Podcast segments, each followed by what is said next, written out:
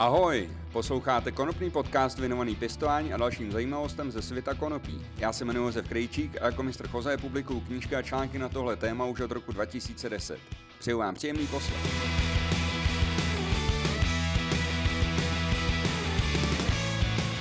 Vítejte u třicáté třetí epizody Konopného podcastu. Tentokrát pro vás mám další rozhovor, a to s Egbertem van Meglenem, majitelem společnosti Femek, která na trh dodává organická hnojiva a substráty pod značkou Guanokalong. Tenhle rozhovor jsme udělali už v srpnu dva tisíce dvacet dva v německém Düsseldorfu na výstavě Cannafair. No já jsem se až dneska dostal k tomu, abych tenhle materiál zpracoval, ale rozhodně jsem vás o něj nechtěl připravit. V téhle epizodě se dozvíte, kde se guano bere, co to vlastně je, co obsahuje a jaký jsou jeho výhody, jestli se dají organické hnojiva použít pro pěstování léčebného konopí, no a jestli se musí guano před použitím nějak upravovat, nebo jestli jde na trh rovnou tak, jak se vlastně získá. Ještě než začnu, tak chci poděkovat všem, kdo mě podporují na platformě P I K I tečka C Z. Tam je možné tvorbu Konopného podcastu podpořit předplaceným členstvím, to stojí sto devatenáct korun a nižší cena už na tom PIKI nastavit nejde. PICIO teďka umožní poslech pouze předplatitelům, takže na téhle platformě už budou moci poslouchat jenom ti, kteří si zaplatí tady ten měsíční poplatek sto devatenáct korun. Ostatní posluchači Konopného podcastu samozřejmě najdou plné verze na všech dalších podcastových aplikacích, jako je Apple Podcast, Google Podcast, Spotify, YouTube a tak dále. A můžete samozřejmě taky poslouchat přímo na mých stránkách w w w tečka pestovat tečka cz lomeno podcast. Brzy by se měl podcast taky objevit na podcasty tečka cz.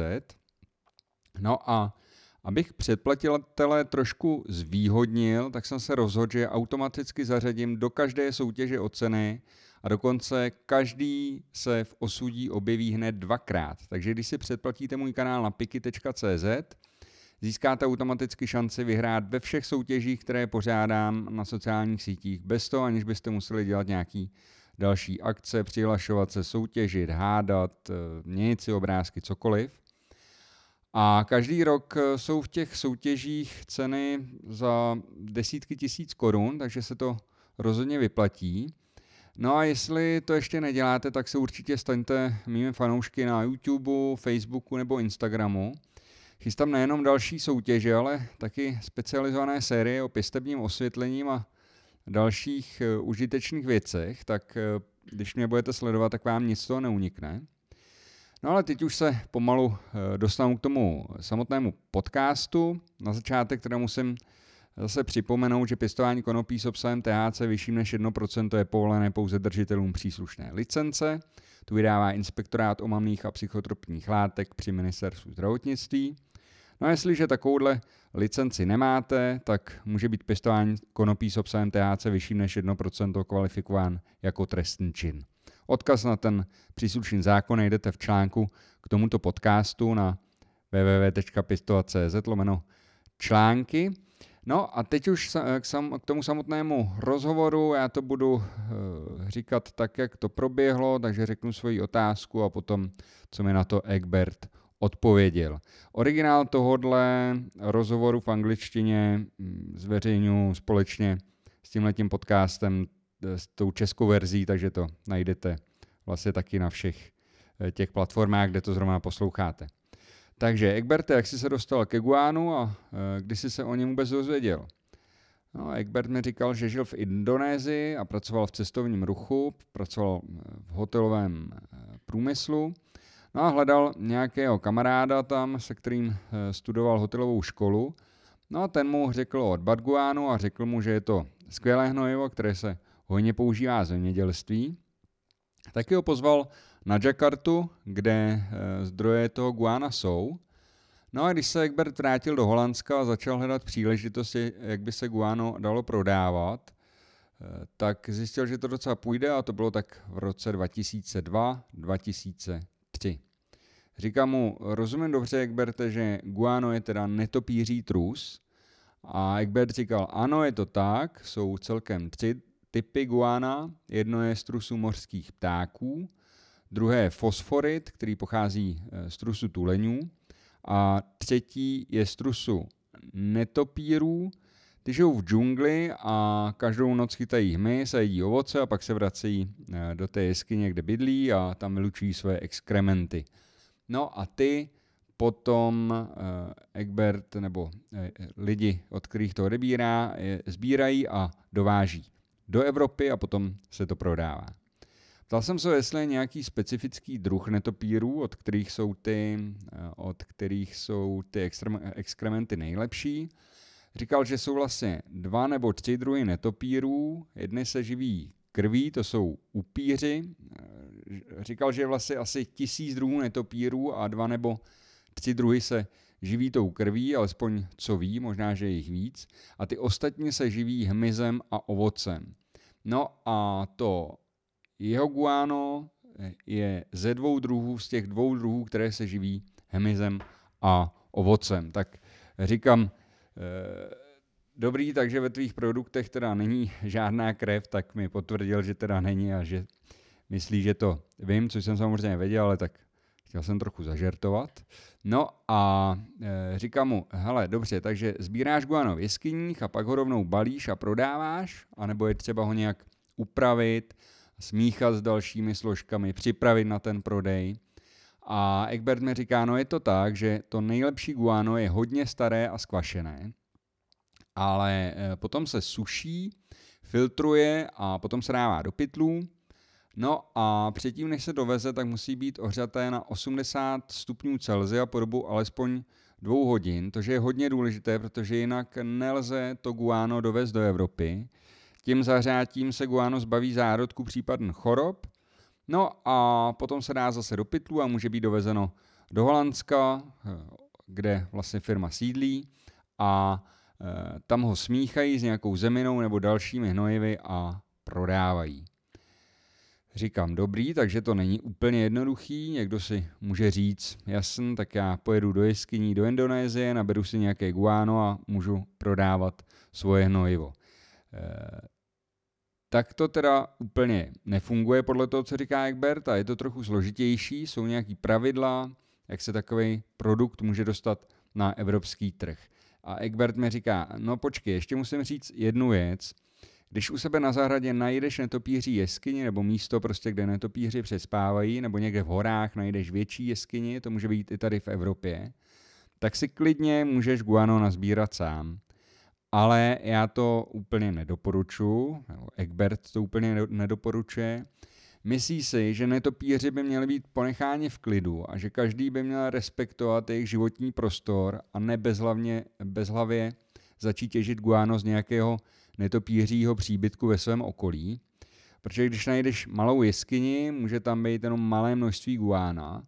Není tak špatné, ale je lepší ho dovážet ze třetích zemí, jako je Madagaskar nebo Indonésie, kde jsou ty zdroje mnohem, mnohem bohatší. Ale pak se musí guano při, dovo- pak musí guano při dovozu projít tím popsaným procesem.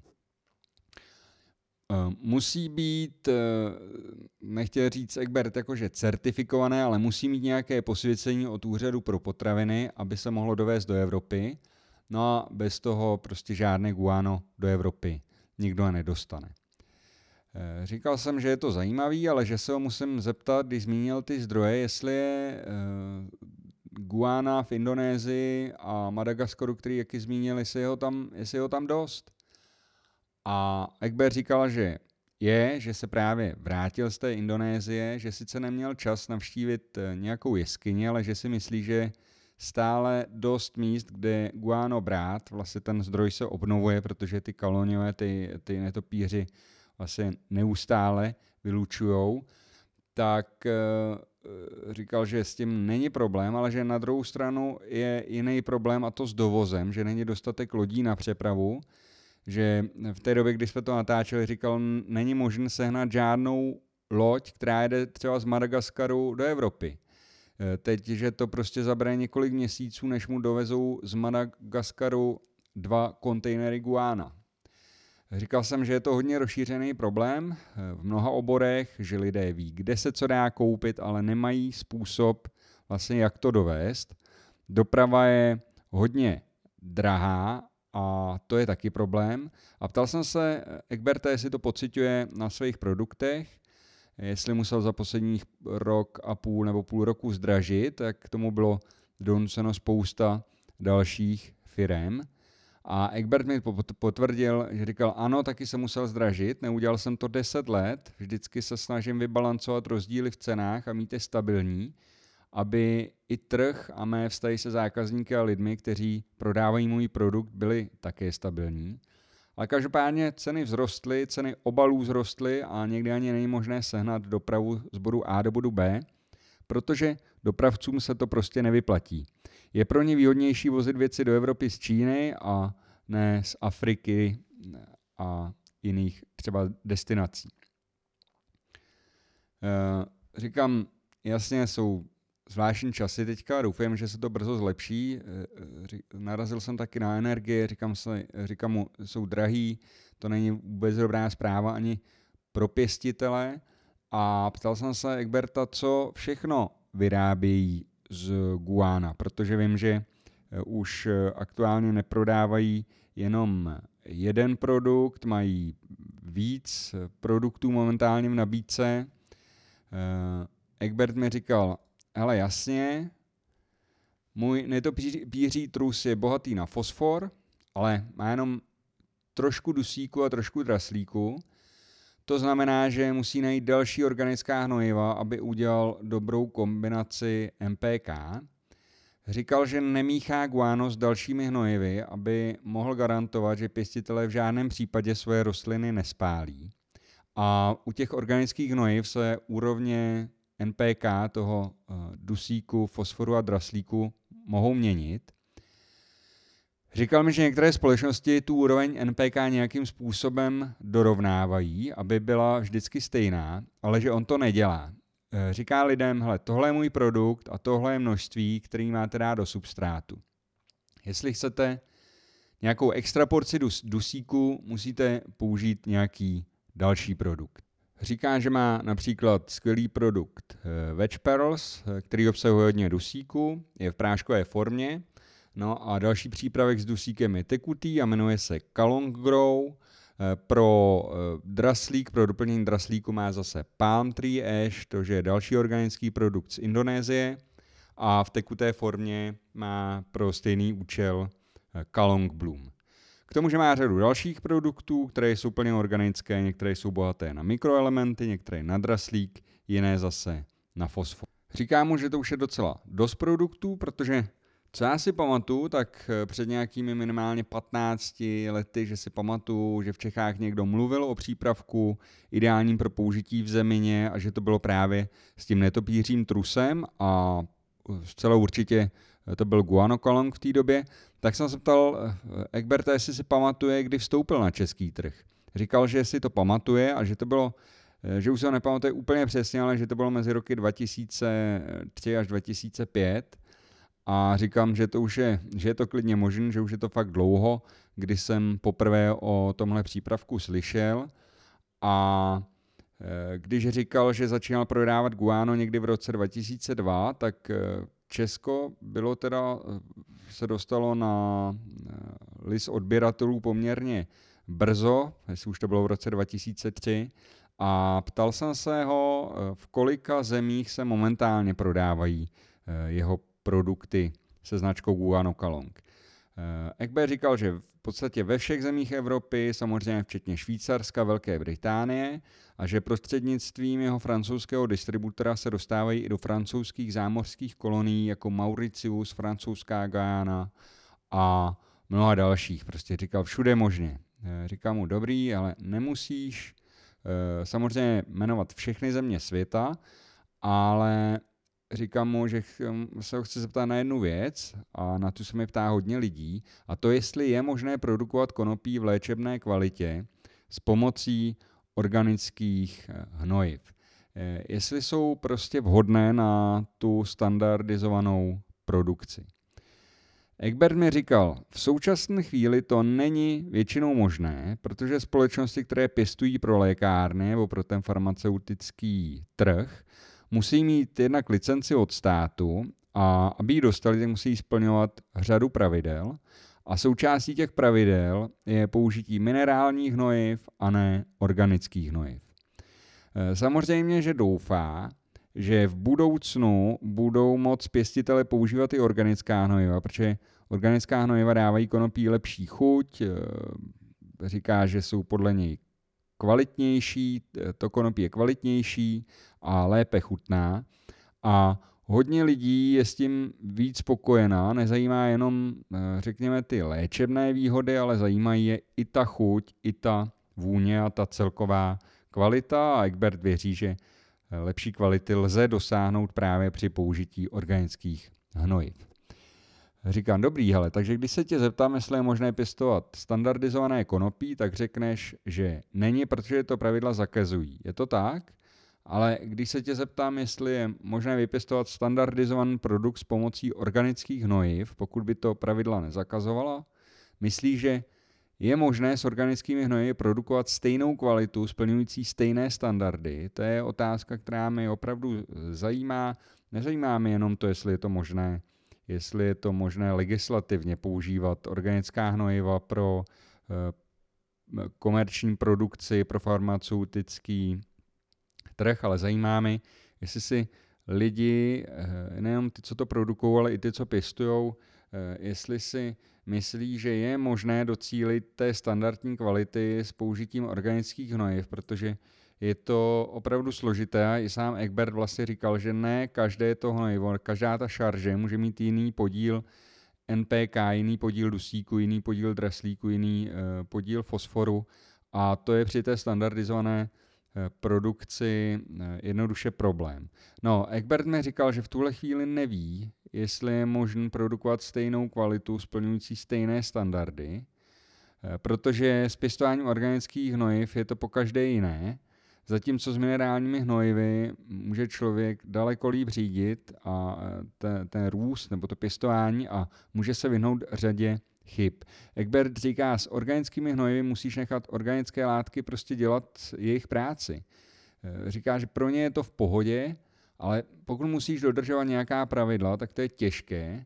Říkal, že může organická hnojiva pro produkci doporučit, ale nemůže je pro tenhle účel propagovat, protože většinou uh, to prostě není jednoduché, ty, uh, není to možné, protože ten producent musí splnit nějaká pravidla daná uh, tím státem nebo tím licenčním řízením.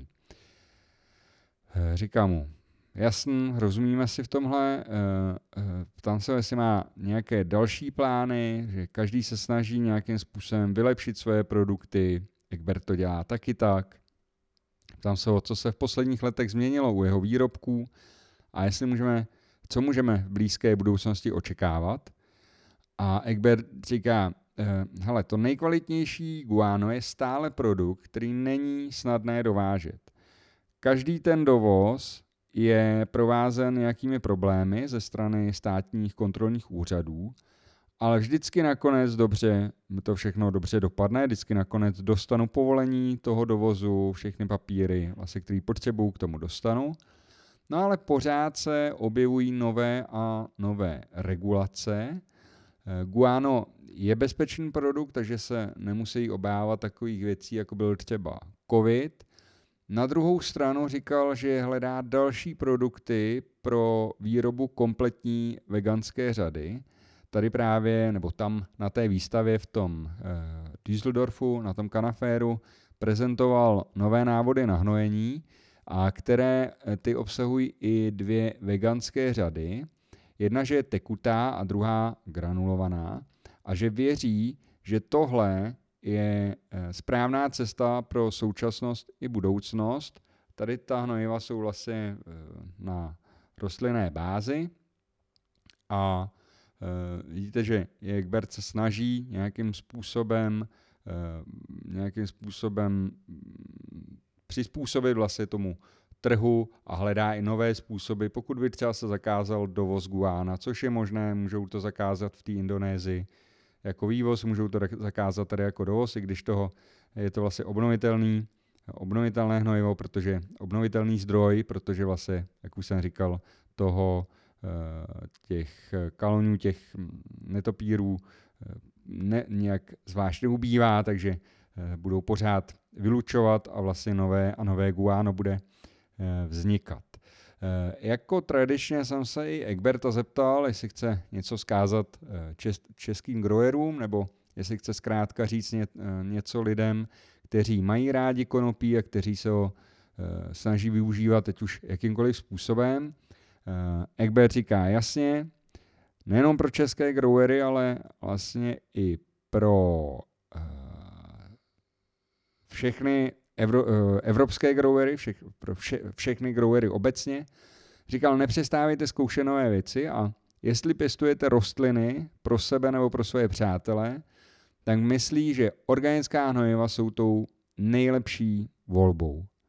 Říkám, že to je výborný, jednoduchý a pěkný vzkaz a poděkoval jsem Egbertovi za to, že uh, si udělal čas a že se stal hostem Konopného podcastu.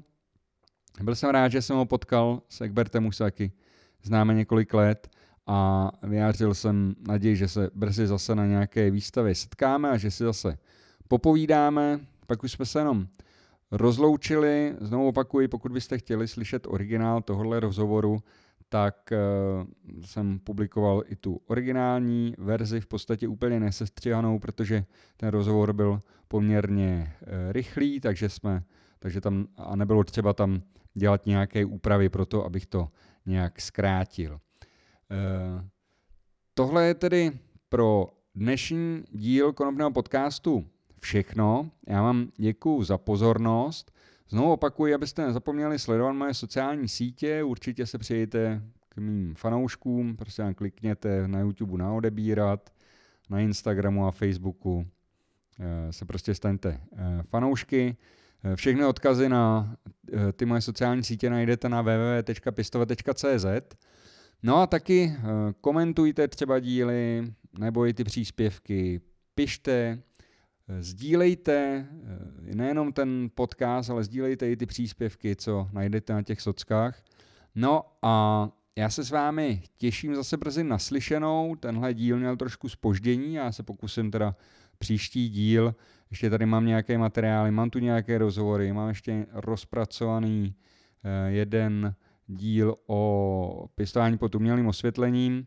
Takže já se pokusím to všechno co nejrychleji dokončit, nebo ne všechno, ale minimálně se pokusím, aby příští týden byl nový díl Konopného podcastu. Ještě jsem si vzpomněl, že jsem nespracoval materiály, co jsem si přivez ze Spannabisu, ale některá videa právě ze Spannabisu najdete na Facebooku, najdete na YouTube a tak se na to mrkněte a já se pokusím ještě i ten Spannabis, protože ten proběhl před dvěma týdny, tak se pokusím nějak ty materiály zpracovat a ještě se s váma podělím, jak to tam vypadalo třeba v těch uh, social clubech, jak to vypadalo na samotném tom, na samotném tom veletrhu, jak tam funguje vlastně ten trh v těch sociálních klubech, kde si můžete vlastně koupit legálně uh, konopí. Tak něco takový souhrn z toho Spannabisu určitě ještě bych mohl, udělat, mohl zpracovat do toho podcastu. No ale teď už se s vámi opravdu loučím, mějte se krásně a brzy naslyšenou. Ahoj.